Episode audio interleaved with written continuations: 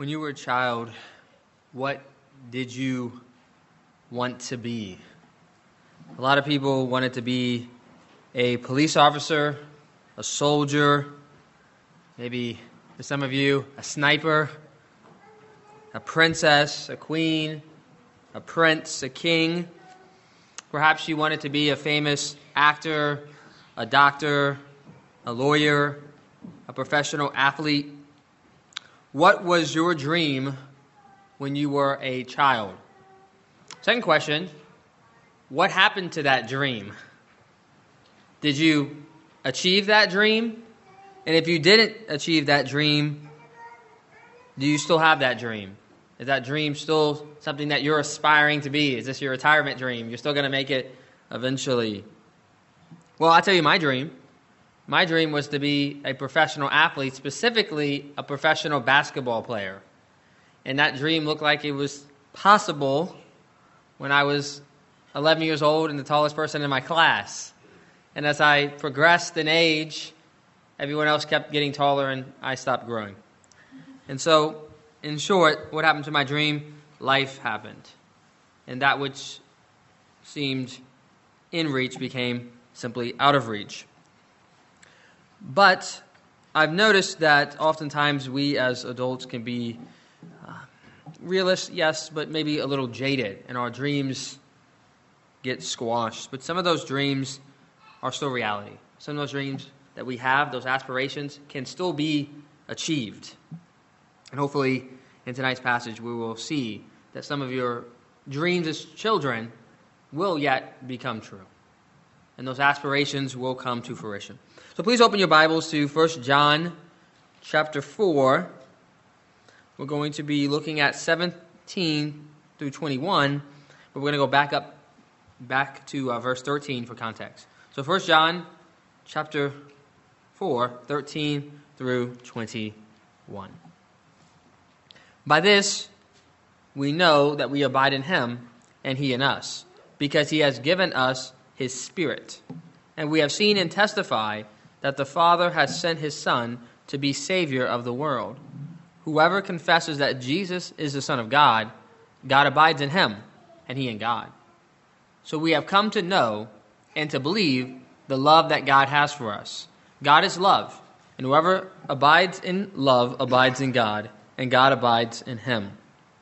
By this is love perfected with us, that we have confidence for the day of judgment, because as he is, so also are we in this world. There is no fear in love, but perfect love casts out fear. For fear has to do with punishment, and whoever fears has not been perfected in love. We love because he first loved us. If anyone says, I love God, and hates his brother, he is a liar. For he does not love his brother whom he has not seen. For he does not love his brother whom he has seen, cannot love God whom he has not seen. And this commandment we have from him, whoever loves God must also love his brother. Let's just look back to verse seventeen. By this is love perfected with us, so that we have confidence for the day of judgment, because as he is, so also are we in this world. So what does it mean by this? Love is perfected. Here, perfected has the meaning of love is complete. Love comes to its fruition. Love comes to the point of its arrival. You have arrived at your destination. You can think about the children when you've gone on a road trip, or maybe you have been that child who keeps bugging the parents saying, are we there yet? Are we there yet? Well, this is when you finally get there and say, yes, we have finally arrived. Where is love taking you? Well, the arrival point of love is right there in the next phrase. Love arrives at this location so that we have confidence for the day of judgment. This is where the love of God should bring us. We know we are loved. We know we have peace with God. And we know one day we will all stand before that God that we now have peace with. And the wonderful thing about that is if we have peace with God, that if we and God are on the right terms, then we know that when we stand before him on that day, he will declare us innocent.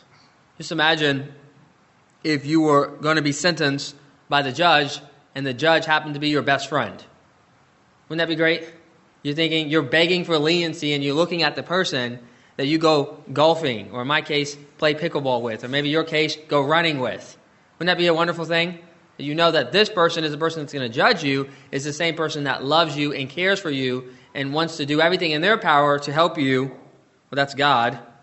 But God can not only just help us by giving us a lighter sentence or corrupting justice, which we would not want anyways, but God has the power to declare us guilty and to make us innocent so that he can then declare us as innocent. This, of course, is the exact opposite experience for the unbeliever. When they get judged, they don't see their best friend, they don't see their spouse, they don't see their mother and father they have a great relationship with, rather they see their worst enemy.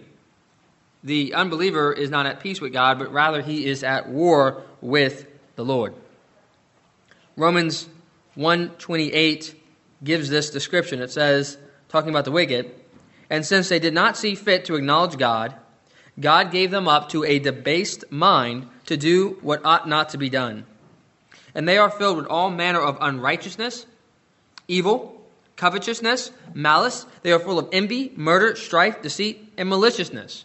They are gossips, slanderers, haters of God, insolent, haughty, boastful, inventors of evil, disobedient to parents, foolish, faithless, heartless, ruthless. Pretty bad. This is the description of the wicked. And then it goes on to say this, though they know God's righteous decree that those who practice such things deserve to die, they not only do them, but they give approval for them who practice them. So these are people who are at war with God, at enmity with God, that live evil lives, that they're full of all forms of evil. And it says here specifically that they know that those who practice these things that they practice and love deserve to die, but they're so depraved that they don't only do them, but they approve of them. And it's this condition that Christ came to reverse. He no longer wants us terrified of him, rightfully recognizing that we deserve his condemnation and deserve to die. He doesn't want us to be like Adam when he sinned and God said, "Where are you?"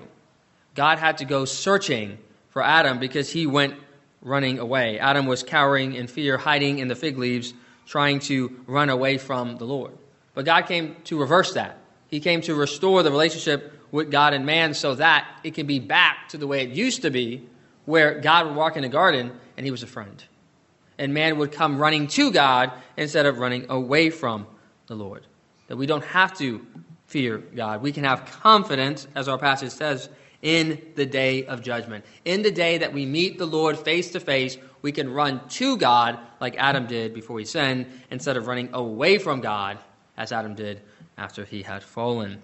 Hebrews two records this reality of Christ's mission.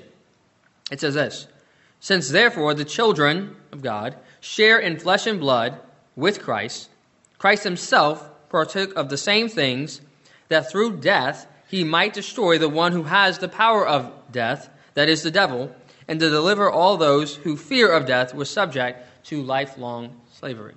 So what did Christ come to do? He came to deliver you from the fear of death. Now, we might all recognize that we're all still going to die, right? And so maybe we have some fear of just what will the experience be, or going into the unknown. There's some experiences of death that we still have fear of, and Christ did not necessarily come to free us from that. But what it's referring to here is the fear of death, and what comes beyond death is accounted man wants to die. Who knows the rest of that passage? But after this, the judgment. The real reason that we fear death isn't because we fear pain. The real reason we fear death is because we know that we will meet the Lord when we die on that day. And that's what Christ came to do. He came to free you of the fear of his meeting with you. That's what our passage says, verse seventeen. By this is love perfected. This is where love is trying to bring you, so that you may have confidence for the day of judgment. Why? Well, the next part of our passage tells us. It says, because as he is, so also are we in this world. Now, don't just fly by that real quick. That's a little bit kind of choppy and hard and difficult, What exactly does that mean? I mean, I think you would expect to say something like, because we're forgiven by his blood. Right? Wouldn't that be a much easier thing to say? We have confidence in that day because he promised to save us and we have believed. Or that his blood has cleansed us from all of our sin. But it doesn't say that. It says, because as he is, so also are we in this world. Now notice it doesn't say as he was, but as he is, so also are we in this world. And it's a difficult phrase, and it's challenging uh, for a host of reasons. It's just kind of difficult to understand what that means. So there are two possible interpretations of that last little clause, because as he is, so also are we in this world. The first interpretation is as he is refers to as Christ has lived righteously. And the second phrase, so also are we, refers to us living righteously. So as he was righteous, or as he is righteous, so also are we righteous in this world. And so the N L T captures the idea of this meaning, and it translates the passage this way. It says, and as we live in as we live in God, our love grows more perfect. So we will not be afraid on the day of judgment, but we can face him with confidence because we live like Jesus here in this world. See how they translate it? The reason that we can have confidence is because we live like Jesus here in this world. That's N L T's rendering of the passage. The C E V, the Contemporary English Version, which is even more paraphrastic, says this. If we truly love others and live as Christ did in this world, we won't be worried about the day of judgment. See what they're doing? They're saying that what's, what it's referring to is just because as he is, so also we are in the world. It's saying because he is righteous, we also are righteous. And just as he was approved, so we also will be approved. And they would point to First John two twenty-nine, which says, if you know that he is righteous, you may be sure that everyone who practices righteousness has been born of him. So it's not a totally false idea that Christ is righteous and he makes you a child of God. And as a result, you resemble him, and you too become a righteous individual. The second translation, or the second interpretation of the passage, which I prefer, is as he is refers to who Christ is and his status. As he is, you, you fill in the blank. As Christ is what? What comes in the end of that sentence? As he is about beloved. As he is approved. As he is accepted, as he is looked upon with favor. So we are beloved. So we are accepted. So we are looked by God with favor. And a passage that could be used to support this idea is First John three three. And everyone who thus hopes in him purifies himself as he is pure. So Christ is pure, and if you hope in Christ, you become like him, and you yourself become purified by hoping in the pure one. So as he is pure, we are pure. As he is righteous, we are righteous. As he is the Son of God, guess what? You are a son of God. As he is favored in God's sight, so you are favored in God's sight. As he is an heir, you are an heir. As he is beloved, you are beloved. And all of these various things. I was recently, maybe six months ago, preaching a funeral, and I told this story that sometimes I have a, a sanctified imagination. And sometimes I wonder, when Christ ascended forty days after his resurrection, and they saw him, and the angel said, as he goes, so he will come back. I wonder what happened as he kept going through the clouds and entered into the kingdom. And I've had some sanctified imagination of imagining that there were guards in heaven guarding the gates of heaven. And as they peered out on their watch, they saw the Son of God entering near the gates. And I imagined that they would cry out, open the gates, for the Son of God is here. And in the funeral, I remarked that in a similar way, when a saint of the Lord dies and we are being taken up by the angels, think about the parable of Lazarus and the rich man, he was taken up to the angels into glory, that when they see you, what would they say? Behold, open up, the Son of God is here. Because the reality is, just as Jesus is a Son of God, so he has given us the right to be sons of God for all who have received him. And just as heaven would never close its gates to the Son of God. Heaven will never close its gates to us. As he is, so are we.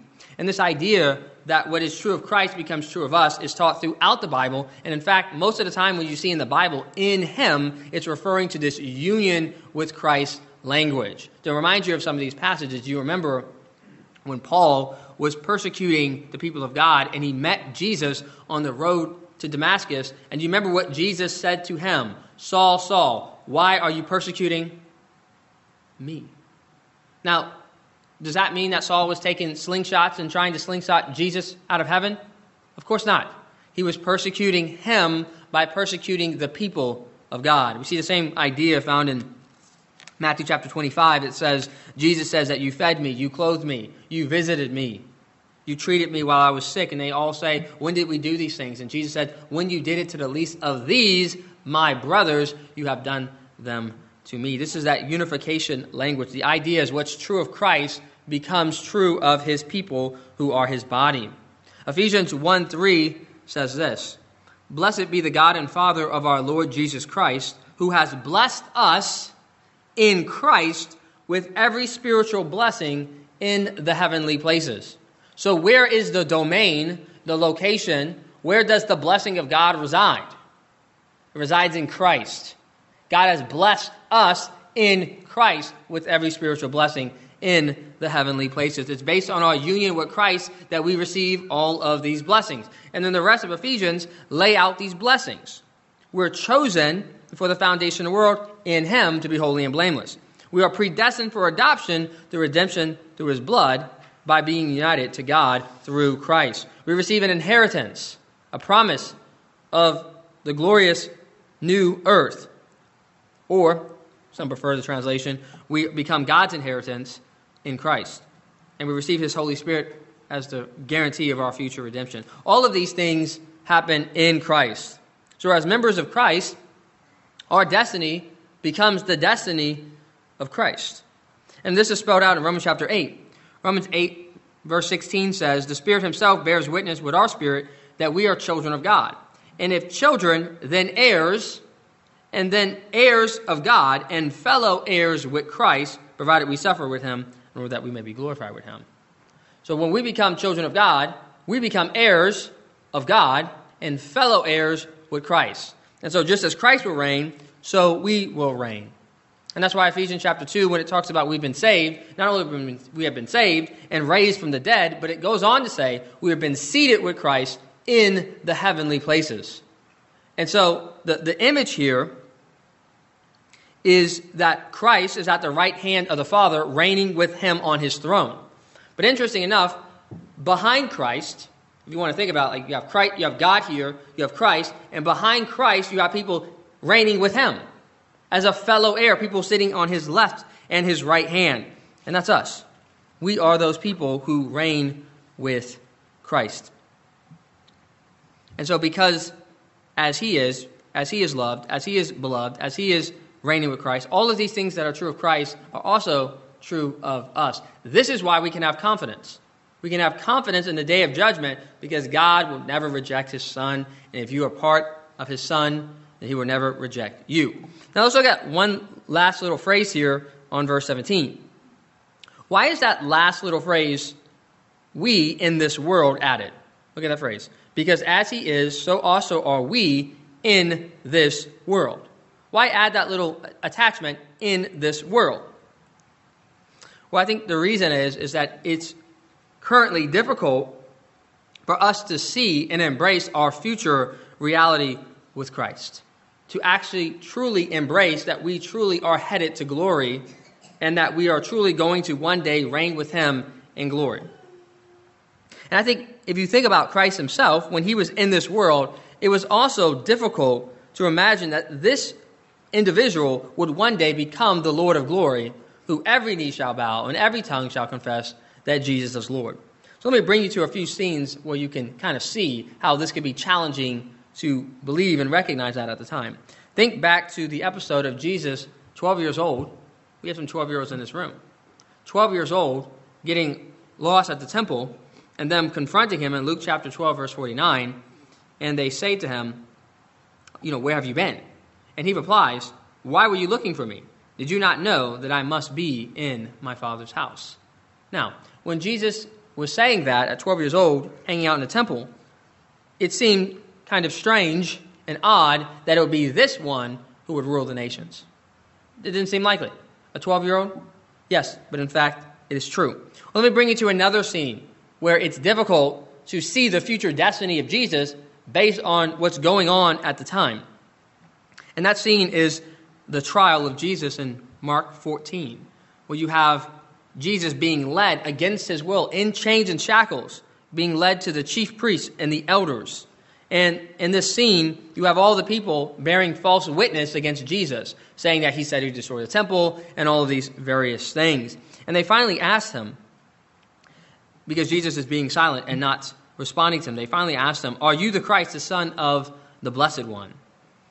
In Mark fourteen sixty-two, Jesus says this, "I am, and you will see the Son of Man seated, seated at his right hand of power and coming with the clouds of heaven."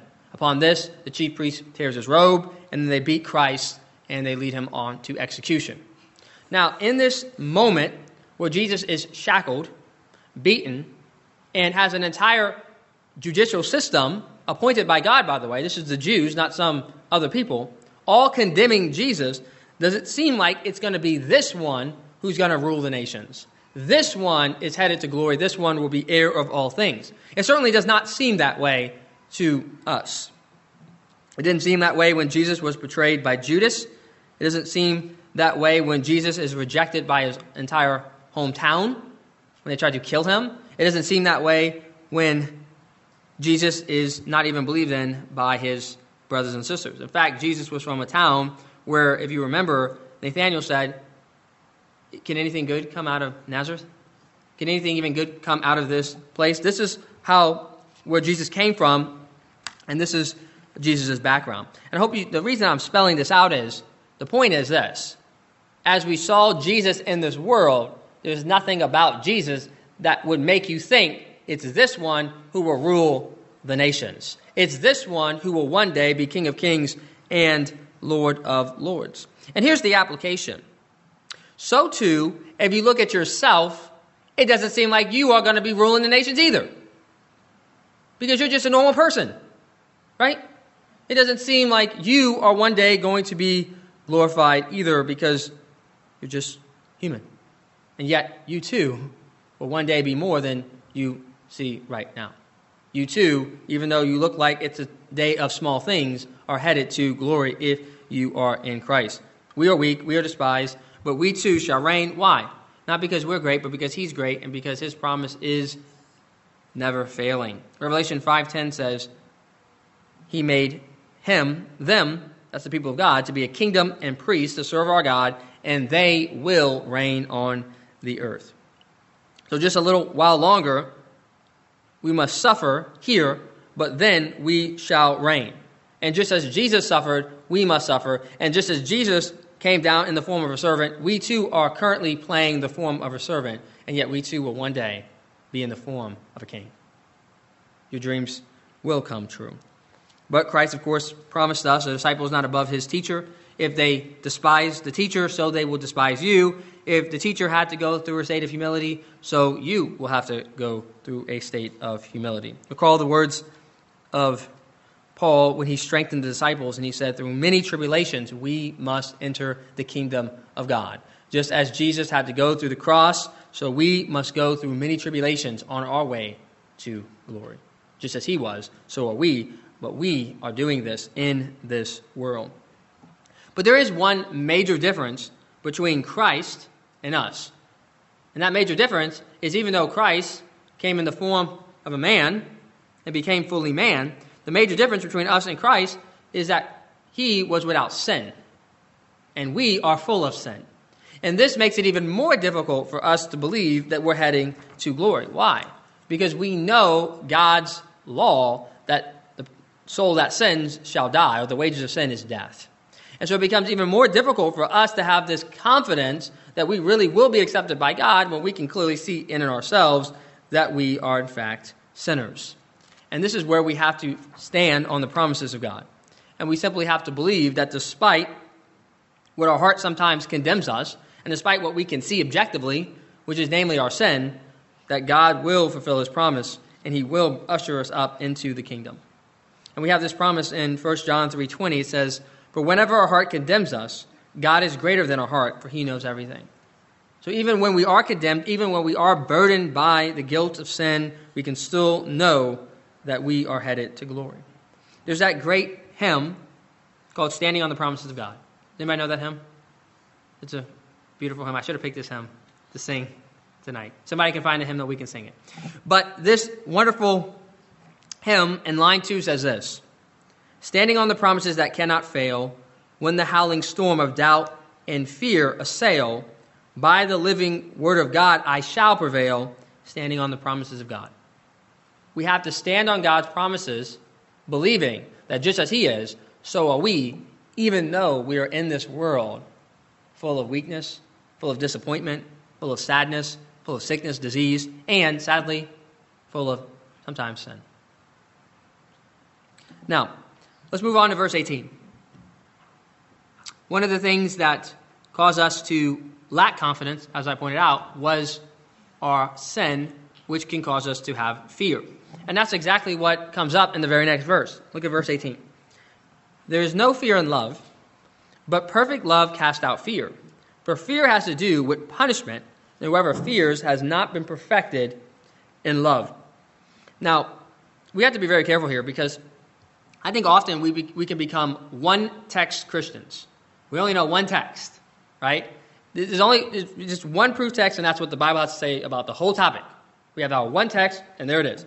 And I think that this has happened to people, that when they think about fear, whether they know it or not, it seems like this is the text that everybody gravitates to, subconsciously or consciously. Namely, that fear is a bad thing, and fear got to go, right? That That's what it says.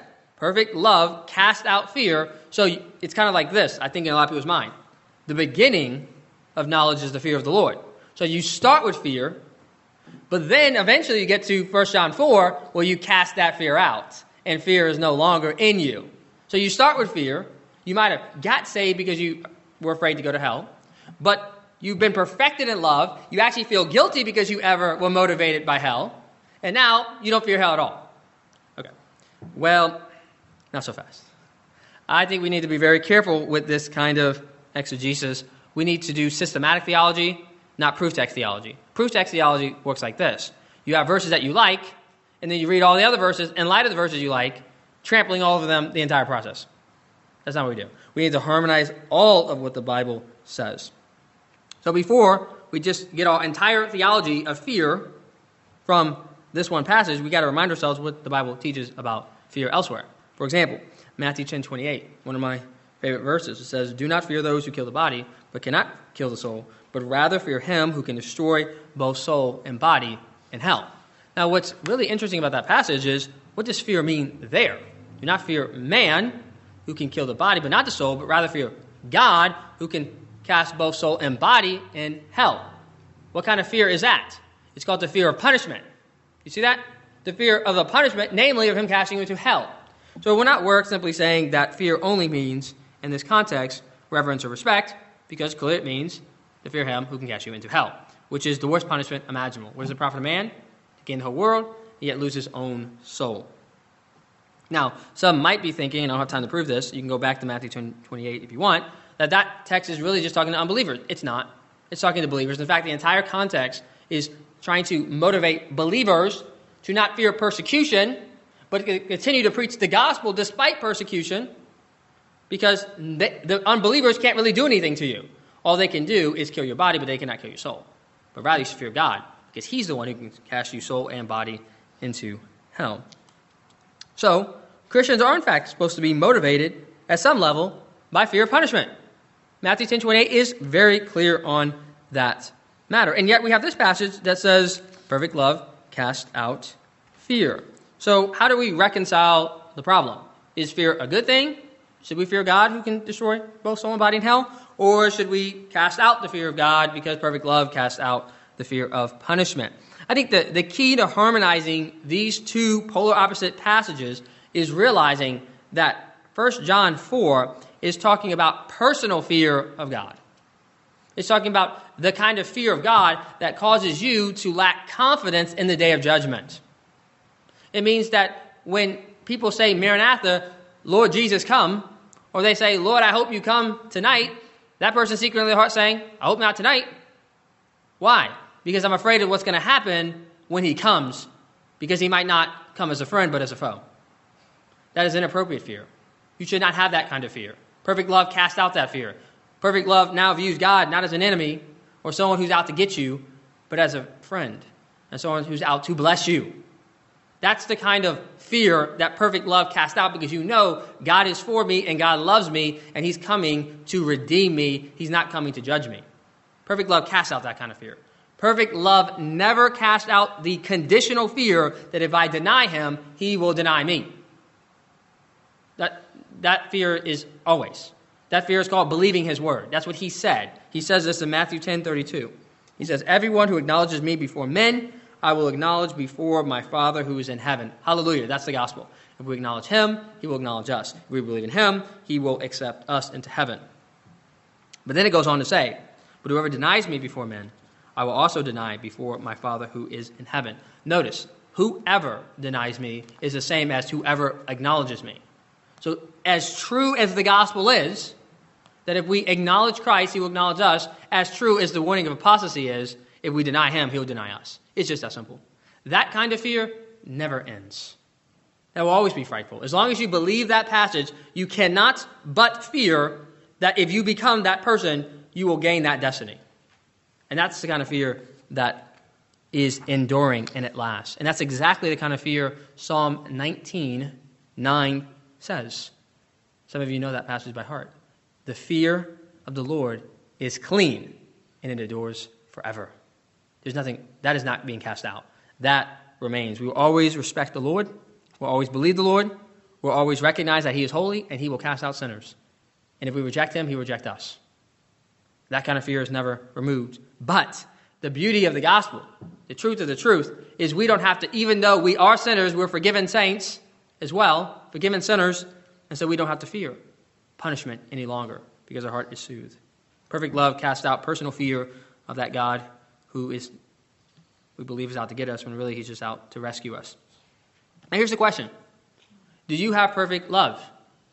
Is your love been completed? Do you have confidence in that day? If the Lord Jesus were to show up right now, or if you were to die right now and show up to the Lord, would you have confidence on that day?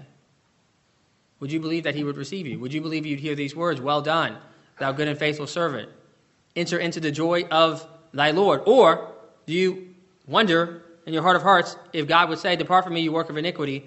I never knew you. Has your love been completed because you're resting and trusting in the gospel? And if the answer is no, consider the words of Isaiah one eighteen, which says, come now, let us reason together, says the Lord. Though your sins are like scarlet, they shall be as white as snow. Though they are red like crimson, they shall become like wool. If you're willing and obedient, you shall eat the good of the land. God invites all of us to have peace with him. Even though your sins are like scarlet, they can be transformed and become as white as snow or white as wool. Come, if you're willing and obedient, eat the good of the land. Come, receive his blessings. Well, what does it mean to be willing and obedient? It means if you confess with your mouth that Jesus is Lord and believe in your heart that God has raised him from the dead, you will be saved. For with the heart one believes and is justified, and with the mouth one confesses and is saved. For as the scripture says, everyone who believes in him shall not be put to shame. All we have to do is call out. And we can have this confidence.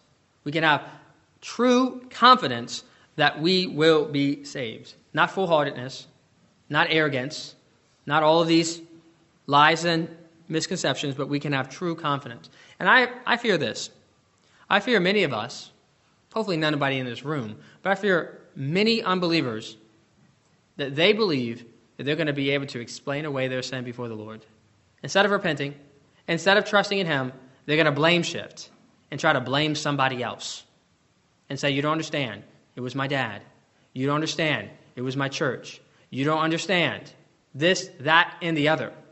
Well, interesting enough, we already know what that conversation is going to look like. It's happened already. It happened in the very first book of the Bible, in the very first three chapters. We already had someone who tried to blame shit. It happened in Genesis chapter three. It was the woman. It was the serpent. It was this. It was that. And interesting enough, what I find very fascinating about the scene is God does not argue with them. Did you notice that?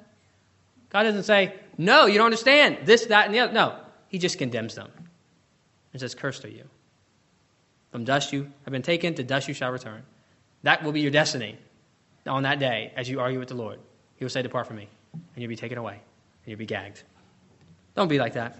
Rather, make peace with God here on the earth. Don't rest in your excuses, but rather rest in his grace. Please join me in prayer. Dear Heavenly Father God, we thank you for your gospel. We thank you that we can have confidence in that day, Lord. We thank you that even though we were sinners, even though we were imperfect, that we were vile, that we have union with Christ so that we can gain in his destiny. We thank you that we can have these truths be true about us, even though we're in this world, even though it does not seem like it, even though we seem like just regular people living regular lives and even still sinners. We know that even in this world that we are like him. We are purified. We're beloved. We're favored. We're heirs. And we too, just as Christ was glorified, we too will be glorified in him. We pray these things in Jesus' name. Amen.